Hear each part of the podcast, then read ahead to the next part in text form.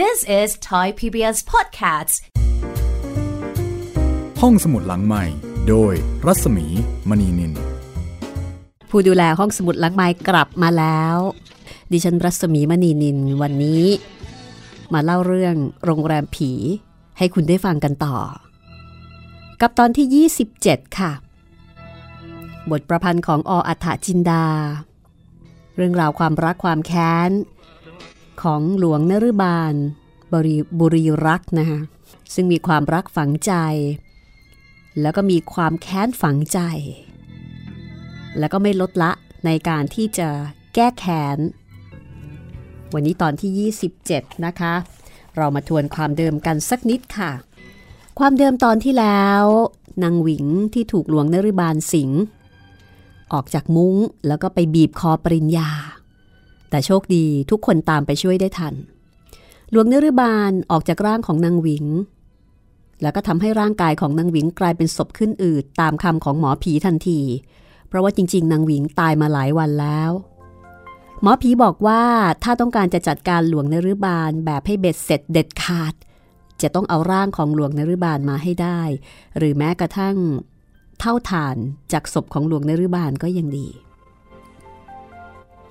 ทั้งสามคนก็คือปริญญาปัทมาและวิสูตรก็พยายามตามหาศพของหลวงนฤบาล ไปตามที่บ้านตรอกจันทร์ ไปตามที่วัดยานาวา สุดท้ายสัปเหร่อบอกว่าตอนนี้มีการย้ายศพไปอยู่ที่วัดใต้ ตามหาพระพุทธรูป ก็ตามหายากนะคะ เหมือนกับมีอันจะต้องแคล้วคลาด มีอันจะต้องไม่พบปะเจอเจอ และตามหาร่างของหลวงนฤบาล จะเป็นอย่างไร ไม่น่าจะง่ายค่ะงานนี้ วันนี้ตอนที่ 27 นะคะ มาตามปริญญาปัทมาและวิสูตรตามหาร่างของหลวงนฤบาลดูสิว่า จะเอาชนะหลวงนฤบาลได้หรือไม่ โรงแรมผีตอนที่ 27 ที่คุณรอคอยค่ะ เมื่อออกจากวัดยานาวา ปริญญากับปัทมาก็แยกไปธุระที่อื่น วิสูตรกลับมาที่บ้านของปริญญา เป็นครั้งแรกที่เขามาที่บ้านนี้ตามคำบอกเล่าชี้แจงของปริญญา บ้านหลังนี้แม้ว่าจะใหญ่โตสำหรับคนที่จะอาศัยอยู่ แต่ถึงแม้จะเพียงคนเดียวตาแฉ่งก็รักษาได้สะอาดสะอ้านหมดจดแล้วก็ปลอดภัยตาแฉ่งพาวิสูตรมาที่ห้องรับแขก วิสูตรไม่เข้าใจว่า เอ๊ะทำไมปริญญา ถึงได้เอากระจกเงาบานเบ้อเร่อเข้ามาไว้ในห้องรับแขกราวกับร้านถ่ายรูป แกชอบของแกอย่างนั้นนี่ครับ แกบอกว่าเวลาจะไปไหนมาไหน จะได้ดูว่าแต่งตัวเรียบร้อยหรือเปล่า วิสูตรสายหน้าก่อนจะบอกว่า ไม่ได้ความ จะว่าสมัยใหม่ก็ไม่ใช่ จะว่าเก่าก็ไม่เชิง ผมว่าดูมันคาบลูกคาบดอกยังไงพี่กลทำบ้านแบบสมัยใหม่ แต่เครื่องแต่งบ้านเป็นสมัยโบราณ นี่ห้องนอนเขาอยู่ทางไหนนะครับ อยู่ทางทิศตะวันตกนี่ครับ แล้วก็พาไปที่ห้องนอน ซึ่งภายในตกแต่งประดับประดาเป็นแบบทันสมัยวิสูตรก็ขำบอกว่าแหมห้องนี้นี่ทันสมัยเปียบเลย แต่ดันเอามาไว้ทางทิศตะวันออก ไปไหนมาไหนดึกๆจะนอนให้สายสักหน่อยก็นอนไม่ได้ แดดส่องร้อนตาย ก็ดีเหมือนกัน จะได้ตื่นแต่เช้า ไม่เป็นคนขี้เกียจ เอ ตามธรรมดา มีแขกมาหาที่นี่บ่อยไหมครับลุง ไม่ค่อยมีหรอกครับคุณ นานๆจะมีสักคนสองคน โดยมากก็คนเก็บค่าไฟฟ้าค่าน้ำ นี่ครับ ห้องพักของคุณ วิสูตรโผล่เข้าไปดูในห้อง ก็เห็นว่าเป็นห้องนอนแบบเดียวกัน กับของปริญญาทางด้านตะวันออก ก็หันกลับมาพยักหน้ากับตาแฉ่ง เอาละลุง ลุงไปได้แล้วล่ะครับ เดี๋ยวผมจะนอนสักตื่น ชักง่วงง่วง ถ้าต้องการอะไรก็เรียกผมนะครับ อยู่ข้างหลังนี่เอง จากนั้นตาแฉ่งก็กลับลงบันไดไปข้างล่าง แล้ววิสูตรก็เข้าไปในห้อง เอามือกดที่นอนซึ่งปูเอาไว้อย่างสะอาดสะอ้านเรียบร้อยแล้วก็พึมพำออกมาว่า อย่าง คืนนี้ เขาจะได้นอนหลับอย่างสบาย บนที่นอนยางอันอบอุ่น แล้วก็อ่อนนุ่ม กระเป๋าเดินทางของเขา วางอยู่บนโต๊ะเล็กๆ ปลายเตียง ตอนนี้ชายหนุ่มเปิดกระเป๋าออกเพื่อที่จะเอาผ้าเช็ดตัว อยากจะอาบน้ำให้เย็นสบายซะก่อน แล้วค่อยกลับมานอนให้สบายกะว่าจะตื่นก็ต่อเมื่อปลุก หรือไม่ ก็สักประมาณหกโมงเย็นค่อยตื่นก็น่าจะดี แต่ปรากฏว่าเมื่อออกมาจากห้องนอน ไปห้องน้ำวิสูตรก็ไปเจอชายคนหนึ่ง โดยที่ไม่ได้นึกฝัน ว่าจะได้เจอเจอใครที่นี่ นึกเคืองตาแฉ่งอยู่ในใจว่า มีคนมาหา ก็ไม่บอกกล่าวให้รู้เรื่อง ปล่อยให้แต่งตัวไม่เรียบร้อยออกมาพบแขก กำลังจะเอ่ยปากขอโทษขอโพย ชายผู้นั้นก็รีบบอกก่อนว่า ไม่เป็นไรครับ หนุ่งอย่างนั้นก็ได้ ผมไม่ใช่คนอื่น เป็นเพื่อนบ้านใกล้เคียง ผมก็ชอบพอกับคุณปริญญามานาน ขนาดเป็นกันเองกัน เชิญตามสบายเถอะครับ ผมมาเยี่ยม และนี่คุณปริญญาไปไหนเสียละครับวิสูตรก็นั่งลงบนเก้าอี้อย่างกระมิดกระเมียน เอ่อ ขอโทษนะครับ รู้สึกว่า ออกจะไม่สุภาพสักหน่อย นุ่งผ้าขม้ารับแขกแบบนี้ ผมเรียนแล้วว่าไม่เป็นไร โปรดอย่าเป็นห่วงในข้อนั้นเลยครับ ขอบพระคุณครับ วิสูตรตอบแล้วก็พิจารณาดูรูปร่างของผู้มาหา พบว่าเป็นชายวัยกลางคน ผมงอกประปราย ใบหน้าคมคางเสี้ยม รูปร่างค่อนข้างผอม แต่ก็ดูสง่าผ่าเผยดี ชายหนุ่มก็เอ่ยปากถามว่ามีธุระอะไรกับตนหรือว่ากับปริญญา ชายผู้นั้นบอกว่าเมื่อกี้ผมก็เรียนแล้วว่าไม่ได้มีธุระอะไร นอกจากมาเยี่ยม คุณพ่อของคุณปริญญากับผมเป็นเพื่อนสนิทกันมาก เมื่อทราบว่าคุณปริญญามา ก็อยากจะมาถามถึงสารทุกข์สุขดิบกันบ้างเท่านั้นล่ะครับ วิสูตรมองดูชายผู้นั้นอีกครั้ง คราวนี้สายตาของเขาเปลี่ยนไป ความเกรงอกเกรงใจเมื่อก่อนนี้ดูเหมือนเกือบจะไม่มีเหลืออยู่เลย เขายืนขึ้นจ้องหน้าผู้เป็นแขกพูดทวนหวน ไม่มีน้ำเสียงที่จะแสดงถึงความเป็นมิตร คุณจะมาถามสารทุกสุขดิบ หรือว่าจะมาหาลู่ทางเพื่อทำลายพวกเรา ชายผู้นั้นก็ทำหน้าตกใจ เอ๊ะ คุณพูดอะไร ผมไม่เข้าใจ ทำไมแกจะไม่เข้าใจ แกเข้าใจดีที่สุด และอาจเข้าใจถึงสิ่งที่มนุษย์ไม่เข้าใจด้วยซ้ำผมมาดีนะ มีธุระอยากจะเตือนนิดหน่อยเท่านั้นเองอ๋อแกจะมาเตือนให้พวกฉันเลิกค้นหาศพหลวงนฤบาลใช่ไหมล่ะ ชายผู้นั้น เปลี่ยนสีหน้าเป็นบึ้งตึงทันที ถ้าจะเป็นเช่นนั้นได้ก็ดี เพราะแกจะไม่มีโอกาสได้พบศพหลวงนฤบาลเป็นอันขาด จำเอาไว้ แกจะไม่ได้พบ นอกจากจะเสียเวลาเปล่า วิสูตรพยักหน้า แล้วก็หัวเราะคล้ายกับขบขันเหลือเกิน ฉันเข้าใจแล้วที่แกมาห้ามไม่ให้ค้นหาศพหลวงนฤบาล ก็เพราะว่า แกกลัวใช่ไหมล่ะ ว่าพวกเรานี่จะไปพบเข้า ถ้าหากไปพบเข้าจริง ๆ ก็จะเอาอาจารย์ไปทำพิธีสะกด ไม่ให้ไปผุดไปเกิดอย่างนั้นใช่ไหมล่ะครับ คุณหลวงนฤบาล ชายผู้นั้นผุดลุกขึ้นทันทีทำไมแกรู้ ง่ายนิดเดียวคุณหลวง ก็เพราะคุณหลวงไม่มีเงาในกระจกเนี่ยสิ หลวงนิรบาลมองไปที่กระจกเงาซึ่งอยู่ตรงหน้า ก็เห็นว่าไม่มีเงาของตนอยู่ในนั้น อันนี้ก็เป็นประโยชน์ของการที่ปริญญาเอากระจกเงาบานใหญ่ มาไว้ที่หน้าบ้านนะคะ นอกจากไม่มีเงาในกระจก แกยังไม่ยอมเดินเข้ามา แกแอบเข้ามา ตอนที่ฉันเข้าไปอยู่ในห้อง พื่อจะซ่อนขาเป๋ของแกไม่ให้ฉันเห็น เพราะถ้าฉันเห็น ฉันก็จะรู้ว่าแกคือไอ้ผีนรก ผีที่ปราศจากความเมตตาปราณี ผีที่ถือแต่ความพยาบาท แม้แต่คนที่เขาไม่รู้เรื่องรู้ราวด้วย รู้ไปว่ายมบาล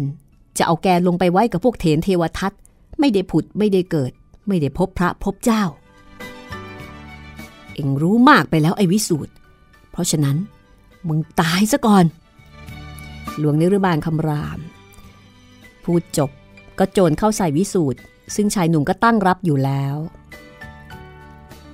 เพราะฉะนั้นพอหลวงนิรบาลโผเข้าใส่ เขาก็เสือกหมัด ตรงออกไปที่ใบหน้าของชายผู้นั้น มีเสียงดังฉาดเบ้อเร่อแม้ว่าจะออกฤทธิ์มีแรงด้วยอำนาจเปรนลับ แต่ร่างของหลวงนิรบาลจริง ๆ ต้องบอกว่าร่างของใครก็ไม่รู้ที่หลวงนิรบาลนี่ไปสิง ก็ถลาเป็นนกปีกหัก กริ้งโคโลลงกลางห้องทันที ลุกขึ้นมาสิไอ้แก ลุกขึ้นมาแสดงกันหน่อย ถือว่าแรงผีริดผีอย่างนั้นเหรอ แกก็ไม่ใช่เหล็กไม่ใช่ไหลมาแต่ไหนหรอกวะ หลวงนิรบาล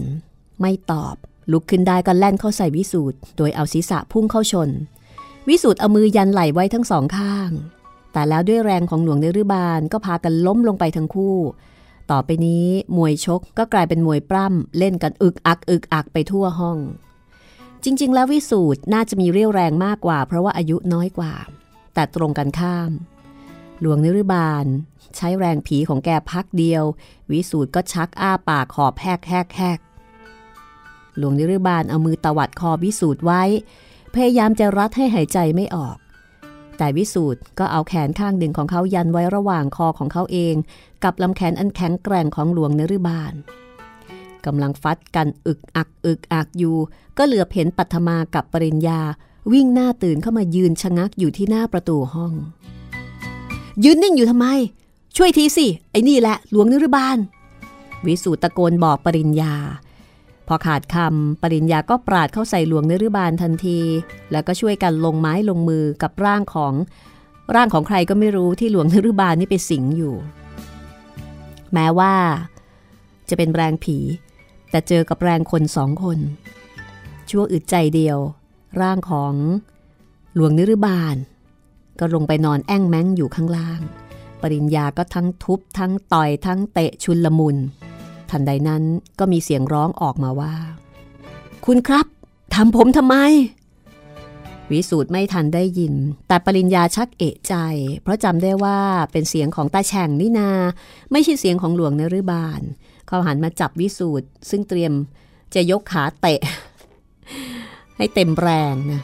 ช้าก่อนวิสูตรดูเหมือนว่าจะเป็นเสียงตาแฉ่งนะ ตาแฉ่งบ้า ก็ผมพูดอยู่กับมันตั้งสิบนาที ไม่ใช่ตาแฉ่งนี่นา ปรากฏว่ามีเสียงคราง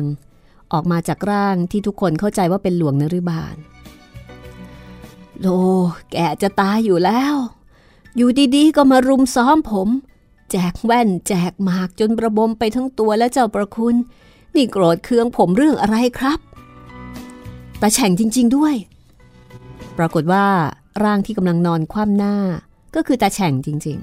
ๆ มันยังไงกันวิสูตรเมื่อกี้นี้ ผมเห็นว่าไม่ใช่ตาแฉ่งนะ นั่นน่ะสิ ผมก็ว่าไม่ใช่ตาแฉ่ง เพราะว่าก่อนจะลงมือลงไม้กัน ก็คุยกันแล้วก็เถียงกันอยู่นาน วิสูตรจับร่างที่นอนคว่ำให้พลิกหงายขึ้น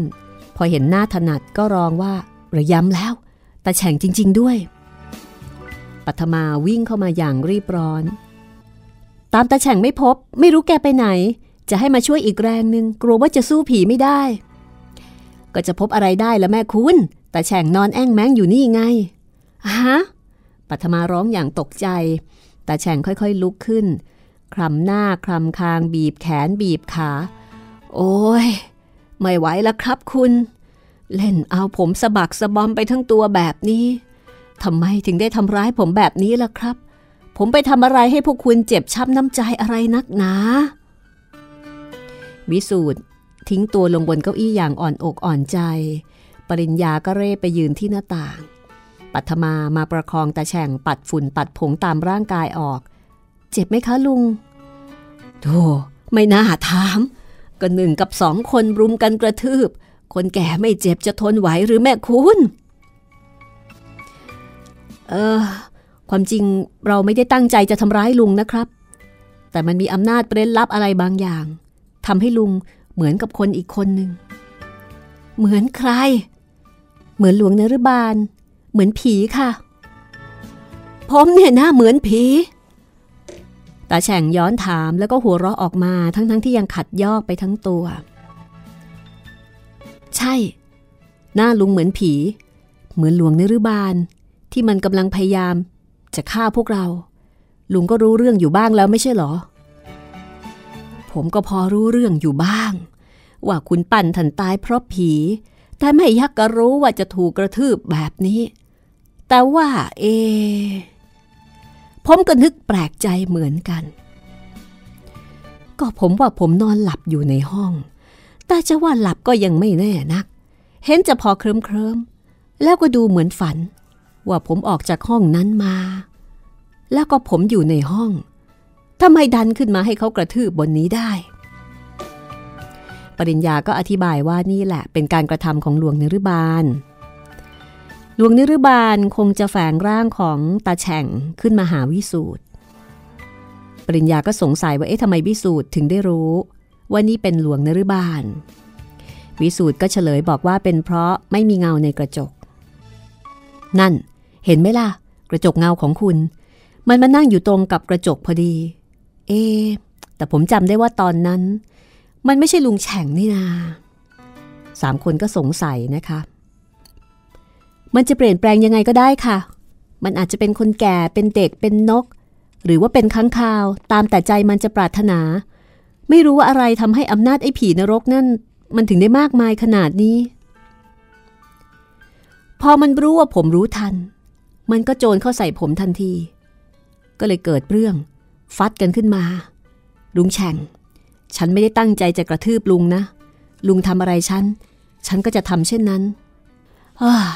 เป็นนั้นว่าหมดเรื่องกันสัที ปริญญาควักธนบัตรส่งให้ลุงแฉ่งร้อยบาท เอาไปซื้อยานะลุง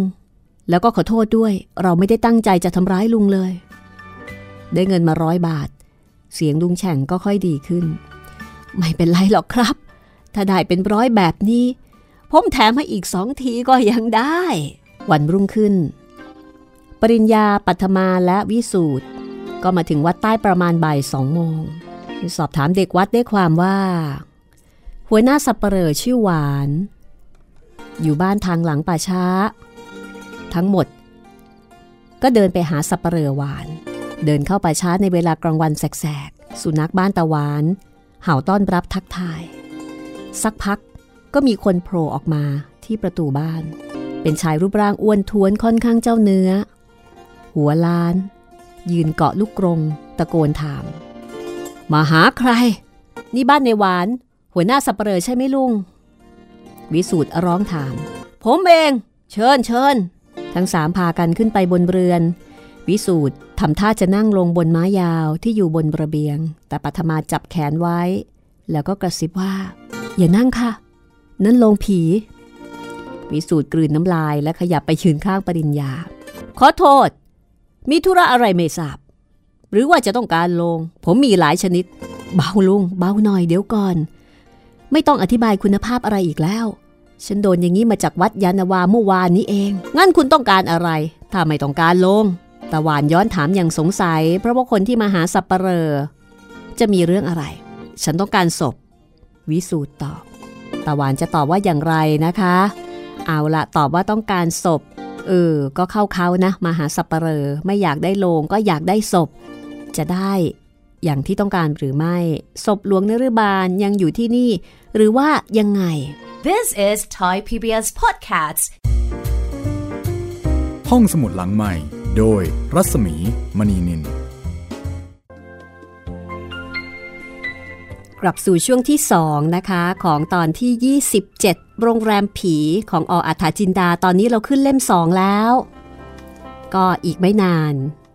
สักพักใหญ่ ๆ ก็น่าจะจบแล้วค่ะ ติดตามต่อกันไปเรื่อย ๆ นะคะ เพลิน ๆ ค่ะ หลายคนก็คงอยากลุ้นนะคะว่า หลวงนิรบาลจะถูกจัดการได้อย่างไรนะคะ ดูแกมีพิษสงมากถึงขนาดนี้ หมอผียังยอมแพ้เลย นี่เป็นนวนิยายผีเรียกว่า เป็นนวนิยายผีอมตะอีกเรื่องหนึ่งนะคะ ในวงการวรรณกรรมของไทย ที่ได้รับการนำมาสร้างเป็นภาพยนตร์แล้วก็เป็นละครโทรทัศน์หลายครั้งค่ะ ผลงานของนายตำรวจนักเขียนออัฐาจินดานะคะ ซึ่งก็จะมีประสบการณ์มีข้อมูล เกี่ยวกับเรื่องของการทำคดีต่างๆ ก็ทำให้เรื่องนี้ มีความสมจริงสมจัง ในเชิงของการทำรูปคดีอะไรอย่างเงี้ยนะข้อมูลของทางตำรวจ ส่วนในเรื่องผีก็เห็นว่าท่านก็เคย ท่านก็มีประสบการณ์ที่ เหมือนกับว่าจะเคยเป็นเด็กวัดอะไรทำนองนั้นนะนะ เพราะฉะนั้นก็จะมีต้นทุนในการที่จะเขียนนวนิยายแนวสยองขวัญ เรื่องผีผีสางๆ ได้ดีทีเดียว ฟังเรื่องนี้หรือว่าอ่านเรื่องนี้ ก็ทำให้เรานอกจากจะ ได้อัธรสความบันเทิงแบบผีๆแล้ว มันเหมือนกับทำให้เราย้อนยุค ไปเมื่อสมัยหลายสิบปีก่อนนะคะ ซึ่งยังไม่มีโทรศัพท์มือถือ ยังไม่มีโลกโซเชียล ผู้คนยังไม่ได้แบบว่าติดเฟซติดไลน์กันอย่างเดียวนี้นะคะ สังคมก็ยังคงอยู่กันแบบสบายๆช้าๆก็เหมือนกับย้อนอดีตไปเหมือนกันนะเรื่องนี้ ได้ความรู้ด้วย เอาละคุณผู้ฟังคะ คงอยากจะลุ้นแล้วใช่ไหมคะว่า ตกลงจะพบศพหลวงนริบาลที่วัดใต้นี้หรือเปล่า ศพจะถูกเคลื่อนย้ายไปไหนอีกหรือไม่ กับตอนที่ 27 ช่วงที่2นะคะ ถ้าอยากรู้ก็เชิญฟังต่อกันได้เลยค่ะ โรงแรมผีค่ะตาหวานหัวเราะดังลั่น เมื่อวิสูตรบอกว่าต้องการศพ แปลกเมื่อแปลกเอาวันนี้ ผมเป็นสับเปลอมาตั้งแต่หัวดำจนหัวงอก มีแต่คนมาหาเพื่อจะเอาโลงไปใส่ศพ แต่นี่คุณคงจะมาหาศพเอาไปใส่โลงเฮ้อผมว่ามันแปลก แต่ก็มีครับ คุณต้องการชนิดไหนล่ะ ได้ทั้งนั้น มีตั้งแต่ผีตายโหง ผีตายหาถูกรถยนต์ทับตายผูกคอตายจมน้ำตาย มีกระทั่งผีเจ๊กกินข้าว ตะเกียบหักติดคอตาย คุณจะเอาอย่างไหน วิสุทธ์สายหน้า ก่อนจะบอกว่าแหมพูดเก่งเหลือเกินสัปเหร่อคือว่า ฉันต้องการที่ลุงค้นศพให้ศพหนึ่งเป็นศพลุงของฉันเอง จะเอาไปทำบุญที่บ้านนอกอ๋อยังงั้นหรอกหรือครับ ผมก็ไม่ทราบ แต่ว่าเสียใจครับผิดระเบียบ ตามธรรมดาจะเอาศพออกจากวัดไปทำที่อื่น จะต้องมีหนังสืออนุญาต วิสูตรเกาหัว เอไออย่างนี้ฉันก็ไม่รู้เรื่องซะด้วยสิ คุณปริญญา จรจาหน่อยสิ คุณรู้อะไรเป็นทางการดีกว่าผม ปริญญาก็เลยบอกว่าเออคืออย่างนี้นะลุง ศพที่ว่านี้เป็นลุงพวกเรานี่แหละ อยากจะเอาไปทำที่วัดบ้านนอกนะ่ะ แต่ไม่อยากเอาไปให้มันเป็นที่เอกเกริก เพราะเราไม่ค่อยมีเงิน อยากจะเอาไปเงียบๆแบบลักศพนะ่ะอ๋อ เข้าใจเข้าใจหมายความว่าจะเอาไปทำกันเงียบๆเดี๋ยวก่อน คุณยังไม่ได้บอกว่าศพใคร หลวงนฤบาล หลวงนฤบาล เอ๊ะ ผมไม่เคยได้ยิน ปัทมาก็เลยช่วยเสริมบอกว่าศพนี้ แต่เดิมอยู่ที่วัดยานนาวา แล้วก็ย้ายเอามาวัดนี้ตามประสงค์ของผู้ตาย หลวงนรุบาล อ๋อ นึกได้ละทำห่วงซุยเก็บเอาไว้ที่หลังวัดโน่น จะเอาเดี๋ยวนี้หรืออยังไง ยังก่อนก็ได้ แต่ว่ามีแน่นะ วิสูตรย้ำ มีแน่ ที่จำได้ก็เพราะว่า โลงของแกสวย ผมแล้วก็เลยเปลี่ยนเอาโลงเก่าใส่ให้ ส่วนโลงของแกผมขายไปแล้ว ถ้างั้นก็เอาเดี๋ยวนี้ แต่ผมว่ามันผิดกฎหมาย ถ้าจะเอาไปตอนกลางวัน มันจะเอิกกระเริก อย่างว่านั่นแหละ มาอีกทีได้ไหมล่ะ สักตีหนึ่งตีหนึ่งมาป่าช้าเนี่ยนะคะ ตอนตีหนึ่งมันเงียบดี พระเนนจำวัดกันหมดแล้วทำยังไงก็ทำได้ ผมออกมาอีกทีดีกว่านะแม่หนู อย่าให้สับปะเรอต้องเข้าปิ้งด้วยเลย ปริญญาคิดอยู่สักครู่หนึ่งก็ตกลง ได้ ตีหนึ่งก็ตีหนึ่ง แต่ว่าถ้ามาแล้วต้องได้ศพนะ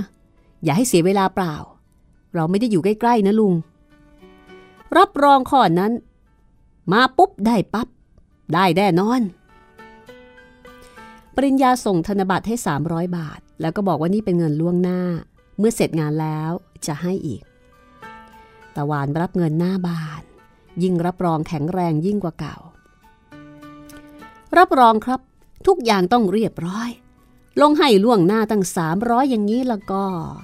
แถมไปให้อีกสักศพสองศพก็ยังได้ วิสูตรเดินหัวเสียออกมาที่รถ ไปวัดไหนเจอแต่สับปเหร่อพูดมาก แล้วก็ยังอวดสรรพคุณโลงผีทั่วทุกวัด ปริญญาเปิดประตูเข้ามานั่งตอนหน้า แล้วก็บอกให้วิสูตรช่วยขับรถให้หน่อย วันนี้เหนื่อย อยากจะนั่งเฉยๆ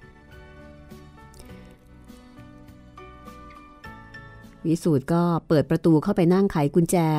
เพื่อที่จะติดเครื่องรถ จะใส่เกียร์ออกก็ได้ยินเสียงร้องอย่างฉุนเฉียวว่า บ้าอะไรก็ไม่รู้ คนยังไม่ได้ขึ้นเลย จะไปแล้ว เอ้า ขอโทษ นึกว่าขึ้นกันหมดแล้วกำลังงงเรื่องโรงผีทำไม คุณจะต้องการกับเขาบ้างหรือไงโรงผีน่ะ แล้วทำไมเมื่อกี้ไม่ขอตาสเปรอสักใบหนึ่งเล่า ของแกมีตั้งหลายชนิด นี่นี่นี่พอทีพอทีสองคนนี่ เรื่องนิดเดียวทำให้เป็นเรื่องใหญ่ไปได้ ไปเถอะวิสูตรอยากจะรีบไปนอน วิสูตรออกรถปรือไปข้างหน้าทันทีที่ได้รับคำสั่งจากปริญญา นั่งกันมาเงียบๆ ไม่มีใครเอ่ยถึงใคร ไม่มีใครพูดถึงเรื่องผีหรือว่าเรื่องคน เพราะว่าทุกอย่าง เท่าที่หมายมั่นปั้นมือไว้ ก็น่าจะสำเร็จลงได้ในคืนนี้เลี้ยวเข้าถนนซอยเล็ก ๆ ซึ่งเป็นซอยที่จะเข้าบ้าน ซอยนี้ค่อนข้างจะเปรี่ยว แม้ว่าจะเป็นเวลากลางวันก็ไม่ค่อยจะมีผู้คนสัญจรไปมามากนัก ที่ถมไปก็ไม่อยู่ ดันมาอยู่ไอ้ตรอกสุดท้ายปลายโต่งอะไรก็ไม่รู้ไม่ได้ความ คุณพ่อท่านซื้อเอาไว้นานแล้ว ผมเองก็ไม่ค่อยชอบนัก แต่ว่าเป็นมรดกของพ่อแม่ ก็คิดว่าจะอยู่ที่นี่ไปจนตาย แล้วใครออกแบบสร้างบ้าน วิสูตรถาม จะรู้ไปทำไมคะ ไม่ได้ความ จะสมัยใหม่ก็ไม่ใช่ โบราณก็ไม่เชิง ร้ายที่สุดก็อีตอนที่เอาห้องนอนไปไว้ทิศตะวันออก แดดส่องแต่เช้าทำงานอะไรมาดึกๆ จะตื่นนอนให้สายก็ตะวันส่องซะแล้ว เอ๊ะ เป็นอะไรวิสูตรเออเป็นอะไรก็ไม่รู้ ชักคันเร่งรถก็ไม่เบา ห้ามล้อก็ไม่อยู่บะนี่มันเป็นอะไรของมันปัทมามองไปข้างหน้า รถกำลังพุ่งตรงไปที่คูใหญ่ ซึ่งขวางอยู่ข้างหน้าทำไมไม่เบรกล่ะ เห็นไหมว่าจะตกคูอยู่แล้ว ห้ามไม่อยู่ เห็นไหมเหยียบจนมิดแล้ว ระวังนะปัทมา ปริญญาจับปัทมาไว้ผมเลี้ยวไม่ได้ทำอะไรไม่ได้ทั้งนั้น ระวัง เสียงรถกระทบต้นไม้ริมคูดังสนั่น แล้วก็ฉลบตกลงไปในคูซึ่งมีน้ำเต็มวิสูตรจับแขนปริญญาซึ่งนั่งตกตะลึงนิ่งอยู่กับที่ แล้วก็ลากมาที่ประตูด้านขวามือ ด้านซ้ายลงไปนอนกดอยู่กับก้นคูเปิดไม่ได้ แต่ก็ยังดีที่อีกข้างหนึ่งหงายขึ้นพ้นน้ำ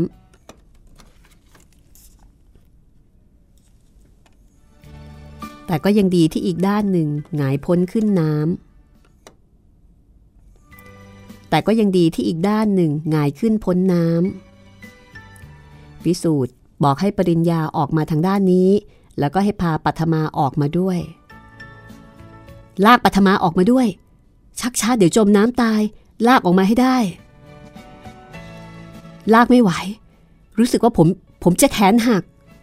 ปริญญาพูดด้วยน้ำเสียงแสดงความเจ็บปวด วิสูตรเอาปัทมาออกไปให้ได้ ผมไม่เป็นอะไร ปัทมาหมดสติไปแล้ว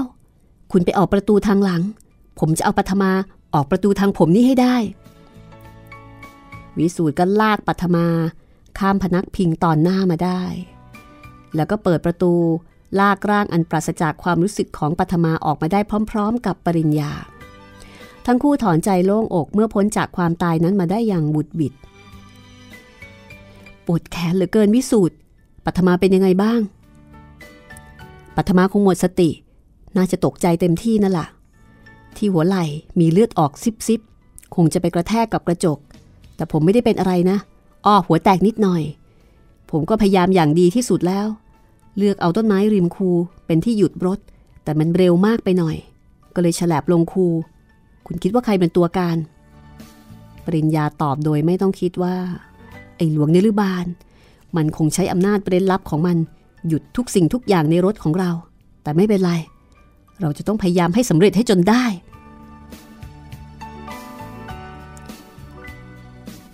แม้เกิดอุบัติเหตุแล้วก็ได้แผลกันคนละเล็กคนละน้อย แต่ทั้งสามคนก็ไม่ท้อถอย ที่หนึ่งคืนนั้น ปริญญาปัทมาวิสูตรและตาแฉ่ง ก็มาถึงหน้าวัดใต้ตามเวลานัด ปริญญาหยุดรถแล้วก็ถามวิสูตรว่า ไหนล่ะสัปเหร่อพูดมากของคุณ โน่น ยืนพิงประตูอยู่โน่นไง อย่ากลัวหน่อยเลยนะสามร้อยบาท ทำให้แกมายืนรอตั้งแต่หกโมงละมั้ง ทุกคนก็ลงจากรถ แล้วก็เดินไปหาตะหวานหัวหน้าสัปเหร่อเมื่อเห็นหน้าปริญญาตะหวานก็ยิ้มทันทีว่า งานที่สั่งไว้เรียบร้อยแล้ว ผมไปดูห่วงซุยของแกมาแล้ว ยังเรียบร้อยดี ตามผมมาสิครับ จะได้ลงมือ เวลานี้ปลอดภัยแล้วไม่มีใครตื่นอยู่เลย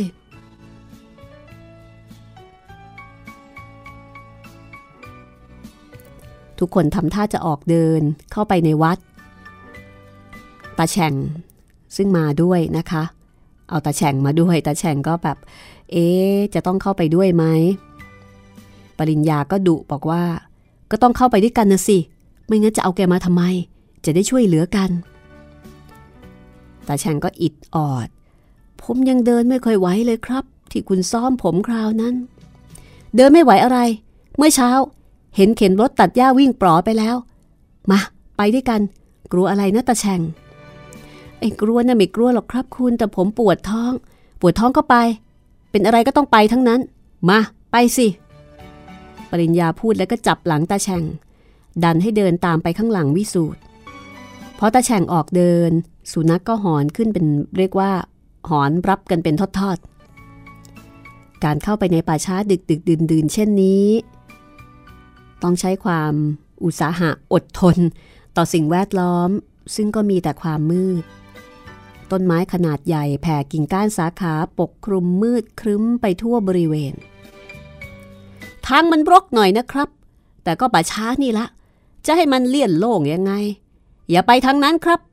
นั่นเขาฝังไอ้แดงที่ถูกแทงตายเมื่อสามวันก่อน คุดไม่ทันก็เลยว่ากันตื้นๆทางนี้ก็นางฝอยตายทั้งกรมนั่นแหละครับ ไอ้ไอ้ไอ้ที่ปักไม้ไว้นั่นแหละครับ บางครั้งก็เดินไปชนกับมันเข้าตาแฉ่งก็ถามเสียงสั่นว่าชนอะไร ชนผีหรือเปล่าตาหวานบอกว่าไม่ใช่ ชนหมา เพราะว่าหมาเนี่ยชอบคุยหาอาหาร ที่นี่ออกลูก 20-30 ตัว นี่ไงครับ ถึงแล้วห่วงซุยหลวงเนรบาล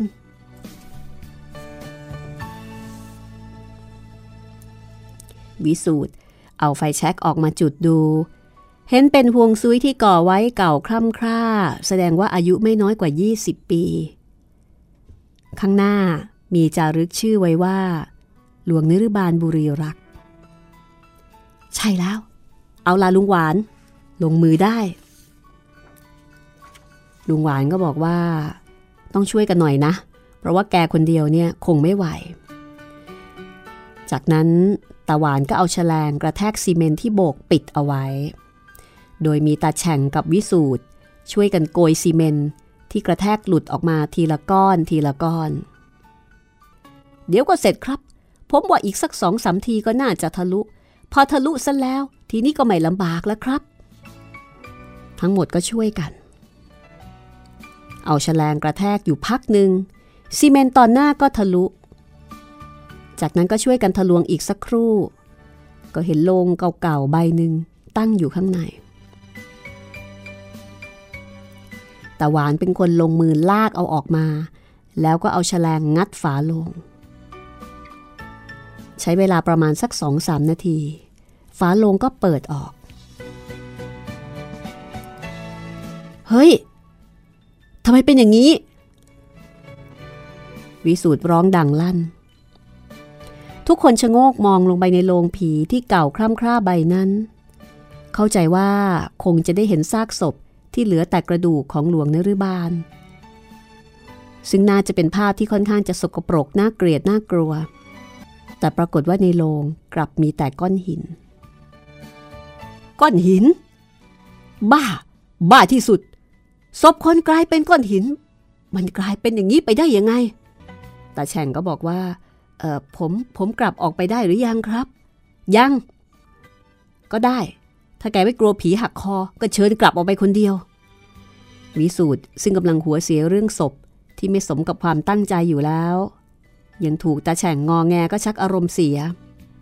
ตาแฉ่งก็หัวเราะแหะแหะรับประทานผมอยู่อีกสักประเดี๋ยวก็ได้ ทุกคนก็แปลกใจ ถามตาหวานว่าแน่ใจเหรอว่านี่เป็นศพของหลวงนฤบาลตาหวานก็ตอบหนักแน่นว่า ก็แน่นะสิครับ ก็ที่หน้าห่วงซุยยังมีชื่อติดไว้นี่ครับ นี่ไงเล่า แกชี้ไปที่ชื่อหลวงนฤบาล ซึ่งเขียนเอาไว้บนซีเมนต์อย่างชัดเจน ถ้าหากจะผิดก็คงผิดศพด้วยกัน ไม่ใช่ผิดจากศพไปเป็นก้อนหิน ผมว่ามันจะต้องมีคนมาเอาไป ไม่งั้นใครมันจะเอาก้อนหินมาใส่โลงเอาไว้จนเกือบเต็มแบบนี้ วิสูตรนั่งลงบนกองอิฐอย่างอ่อนอกอ่อนใจ อาจจะเป็นอภินิหารหรือว่าฤทธิ์อำนาจของมันก็ได้ ดูแต่เมื่อวานชกกับมันอยู่ดีๆ ยังกลายเป็นตาแฉ่งรับเคราะห์ไปซะนี่เฮ้อ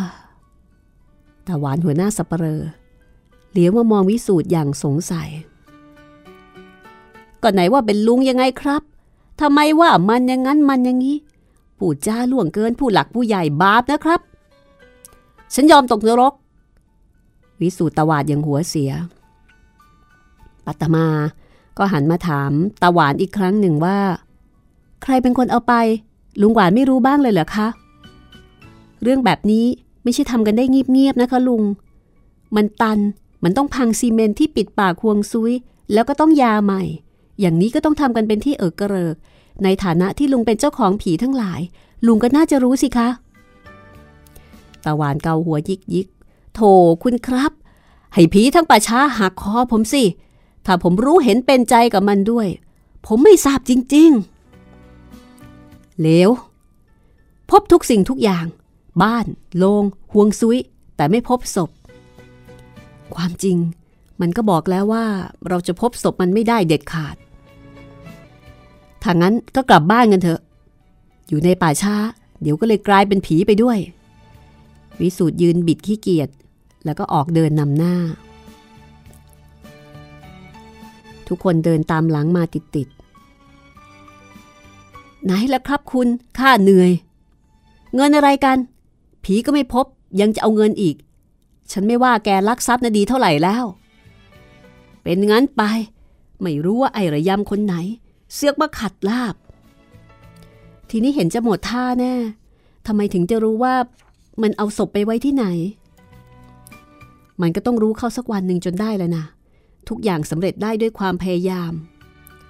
ปริญญาพูดอย่างมุ่งมั่น แล้วก็ตายเพราะความพยายามจนได้ วิสูตรพูดต่อ ก็คุณนั่นแหละ ที่จะต้องตาย ยิ่งว่าปากเสียก็ยิ่งพูดคำก็ตายสองคำก็ตาย พูดไอ้ที่มันเป็นสิริมงคลบ้างสิคะในช่าง อย่าลืมว่าเวลานี้เรากำลังเดินอยู่บนที่ของคนตาย ถ้าหากคนตายในป่าช้านี่ มีคนเร็วๆอย่างหลวงนิรบาลอีกสักคน เราคงจะเดือดร้อนแน่ ขอสิทธิธนาพ่อคุณแม่คุณ ไปไหนที่จะไม่เถียงไม่ทะเลาะกันนี่ไม่มีละแม้แต่ในป่าช้า ผีจะหักคอตายอย่างนี้ ก็ยังอุตส่าห์จีบปากจีบคอเถียงกันอยู่ได้มิน่าล่ะ เรื่องราวถึงไม่สำเร็จ ก็เพราะไม่มีความสามัคคีกันเอาซะเลย ปริญญาก็อ่อนอกอ่อนใจ ในที่สุดก็มาถึงที่จอดรถ ตาหวานก็เข้าไปยกมือไหว้ สวัสดีครับ วันหลังถ้าคุณต้องการศพแล้วก็บอกผมล่วงหน้า ผมจะเอาขึ้นไปเก็บเอาไว้บนเตียงนอนผมเลย จะได้ไม่ต้องเสียเวลาค้นหา ขอบใจลุง ฉันลาแล้วนะ ขอบใจที่ช่วยเหลือ เป็นอันว่าไม่ได้ ผิดหวังอีกครั้งหนึ่ง ปริญญาปัทมาและวิสูตรก็มาที่บางละมุงอีกครั้ง เพื่อที่จะควบคุมการก่อสร้าง ให้ดำเนินไปอย่างรวดเร็วยิ่งขึ้น แม้ว่าทั้งสามจะจากโรงแรมไปเสียหลายวัน แต่ที่โรงแรมก็ไม่มีอะไรเปลี่ยนแปลงนอกจากการก่อสร้าง เมื่อมาถึงบางระมุงวิสูตรก็ลืมเรื่องหลวงนรุบาลชั่วคราว หันกลับมาเร่งมือในการก่อสร้างให้เร็วที่สุดเท่าที่จะเร็วได้ คนงานทุกคนทำงานอย่างหนัก เครื่องใช้สอยต่างๆ ถูกจัดซื้อหามาครบถ้วนบริบูรณ์ ระหว่างนี้ข่าวคราวของหลวงเนรุบาลค่อยซาไปทำให้คนงานค่อยนอนตาหลับ แม้ว่าในผลหัวหน้าคนงานคนสนิทของวิสูตรเอง ก็ดูเหมือนจะเก่งแต่ปาก ตกกลางคืนถ้าไม่มีเพื่อนนอนอยู่ด้วย ต้องนอนคนเดียวก็จะครูมโปงตลอดคืน อ่านอะไรอยู่คะวิสูตรปัทมาทักในช่างใหญ่ เมื่อเห็นเขาสนใจอยู่กับสมุดบันทึกเล่มเล็ก ๆ บันทึกเตรียมแต่งงาน วิสูตรตอบเฉย ๆ โดยไม่มองดูหน้า ขอโทษแต่งกับใครคะ ผู้หญิง ดูเหมือนว่าฉันจะเคยได้ยินคุณตอบอย่างนี้มาครั้งหนึ่งแล้ว ก็ไม่เห็นแปลกที่จะตอบอีกครั้ง หมายความว่าเขาตกลงปรงใจแล้ว ถึงได้วางแผนแต่งงาน อย่างนั้นใช่ไหมคะ เปล่าเขายังไม่รู้ตัวด้วยซ้ำแต่ว่างๆก็วางแผนเอาไว้อย่างนั้นเองปัทมาหยุดเดินถอนใจใหญ่ แล้วก็มองหน้าวิสูตรเหมือนกับประอาเต็มที พูดกับคุณเหมือนพูดกับเด็กอมมือ รู้เรื่องยาก เข้าใจยาก อะไรอะไรก็ดูมันยากไปเสียหมด แต่ผมว่าคุณยากกว่าผมมาก ยากยังไงคะ ก็จนป่านนี้ ผมยังไม่รู้เลยว่า คุณรักผมหรือเปล่า ว่าไงนะวิสูตรดิฉันน่ะเหรอรักคุณหรือเปล่า ขอให้เข้าใจว่า คนปากเสียอย่างคุณเนี่ย ดิฉันรักไม่ลงหรอกค่ะ ขี้เกียจไปโรงพัก พูดจาไม่เข้าหูคนพันนี้ เดี๋ยวมีเรื่อง ก็ไม่สำคัญ ผู้หญิงไม่ไร้ทบายพุทราคุณไม่รักผม คนอื่นก็อาจจะรัก ความรัก มีอยู่ทั่วทั่วทุกตัวคน มนุษย์อยู่ที่ไหน ความรักก็อยู่ที่นั่น วันหนึ่งผมก็ต้องแต่งงานจนได้ ถึงคุณเองก็เถอะ อย่ามาง้อผมก็แล้วกัน บ้า ดิฉันจะไม่มีวันที่จะแต่งงานกับคนไม่เต็มบาทอย่างคุณหรอกค่ะ แม้ว่าโลกนี้จะมีผู้ชายอยู่แต่คุณคนเดียวก็ตาม ให้มันจริงหน่อยเถอะน้าจริงสิคะจำเอาไว้ว่าดิฉันจะไม่มีวันแต่งงานกับคนปากเสียอย่างคุณ ถึงจะเป็นนายธนาคาร หรือว่าช่างก่อสร้าง หรือว่าสับเปลออย่างตาหวานก็ตาม ปัทมาพูดเท่านี้ก็กระฟัดกระเฟียดออกจากที่นั่นไป พอปัทมาพ้นไปแล้ว ก็มีเสียงดังข้างหลังว่า ไอ้โง่วิสูตรเลี้ยวไป ก็เห็นปริญญาเดินเข้ามา ว่าใครไอ้โง่ ปริญญายิ้ม แล้วชี้ให้คนงานนั่ง คือชี้ให้ดูคนงานที่นั่งบนร้าน นั่น หมอนั่นมันจะลง แต่ตัวมันสั้น เท้ามันไม่ถึงนั่งร้าน มันก็ยังอุตส่าห์ตะเกียกตะกายจะลงทางนั้นให้ได้ ความจริงเชือกเส้นเบอร์เรอร์ก็ห้อยอยู่ข้างตัวมันทั้งเส้น โหนเชือกเส้นนั้นซะหน่อย ก็ลงมาถึงนั่งร้านชั้นล่างได้อย่างสบาย วิสูตรมองดูคนงานนั่งบนนั่งร้าน ก็เห็นว่าเป็นความจริงตามที่ปริญญาพูด แต่เบื้องหลังเรื่องคนงานไต่นั่งร้านนี้ วิสูตรก็ย่อมรู้ดีว่า ปริญญาว่ากระทบตัวเขา มันโง่จริงๆ แล้วก็อาจจะโง่ทั้งคนงานแล้วก็ตัวในช่างเองด้วย ปริญญาหัวเราะ ตบไหลวิสูตรฉาดเบ้อเร่อรู้เหมือนกันเหรอวิสูตรมันก็หลับหลับตื่นตื่นรู้บ้างไม่รู้บ้าง บางทีก็อาจจะโง่จริง ๆ ก็ได้ ปริญญาจ้องหน้าวิสูตรคล้ายกับจะค้นหาความจริงอะไรบางอย่าง วิสูตรถามว่า จ้องหน้าผมทำไม คุณรักปัทมาจริง ๆ หรือเปล่า ไม่แน่นะ อาจจะรักก็ได้ แล้ววิธีจีบผู้หญิงของคุณนี่ว่ากันกลางถนนแดดเปรี้ยงเปรี้ยงอย่างนี้นะ ความรักมีทุกคนทุกแห่ง ไม่มีพรมแดน ไม่มีศาสนา อุดมคติของคุณน่าฟัง ไม่มีพรมแดน ไม่มีศาสนา แต่มันต้องมีส่วนประกอบ สายลมแสงจันทร์ดอกไม้ คลื่อนที่ซัดเข้าหาฝั่ง ความเงียบสงัด ทุกสิ่งทุกอย่างต้องเป็นส่วนประกอบด้วย จิตใจถึงจะเคลิบเคลิ้มขอถามหน่อย เมื่อตอนที่คุณขอความรักคุณมายุรี หมายความว่า คุณก็ต้องเอาส่วนประกอบเหล่านี้ ไปล่อให้หล่อนเคลิบเคลิ้มเสียก่อนอย่างนั้นเหรอ ก็แน่นอนวิสูตรรับสารภาพ ก็อาจจะดี แต่กว่าเราจะได้ความรัก เราก็ต้องกลายเป็นคนล่อลวงซะก่อน เป็นอะไรก็ได้ ขอแต่ให้รักก็แล้วกัน ปริญญาตอบแล้วก็หัวเราะชอบใจ นอกจากเรื่องของการตามหาศพของหลวงนริบาลแล้ว การตามหาความรักของวิสูตรกับปัทมาก็ดูเหมือนว่ายากที่จะลงเอยเหมือนกัน ทั้งทั้งที่ทั้งคู่ก็ดูเหมือนจะมีใจให้กันและกัน ติดตามเรื่องราวตอนต่อไปได้นะคะ ในตอนที่ 28 กับโรงแรมผี This is Thai PBS Podcasts. ห้องสมุดหลังใหม่ โดยรัศมีมณีนิน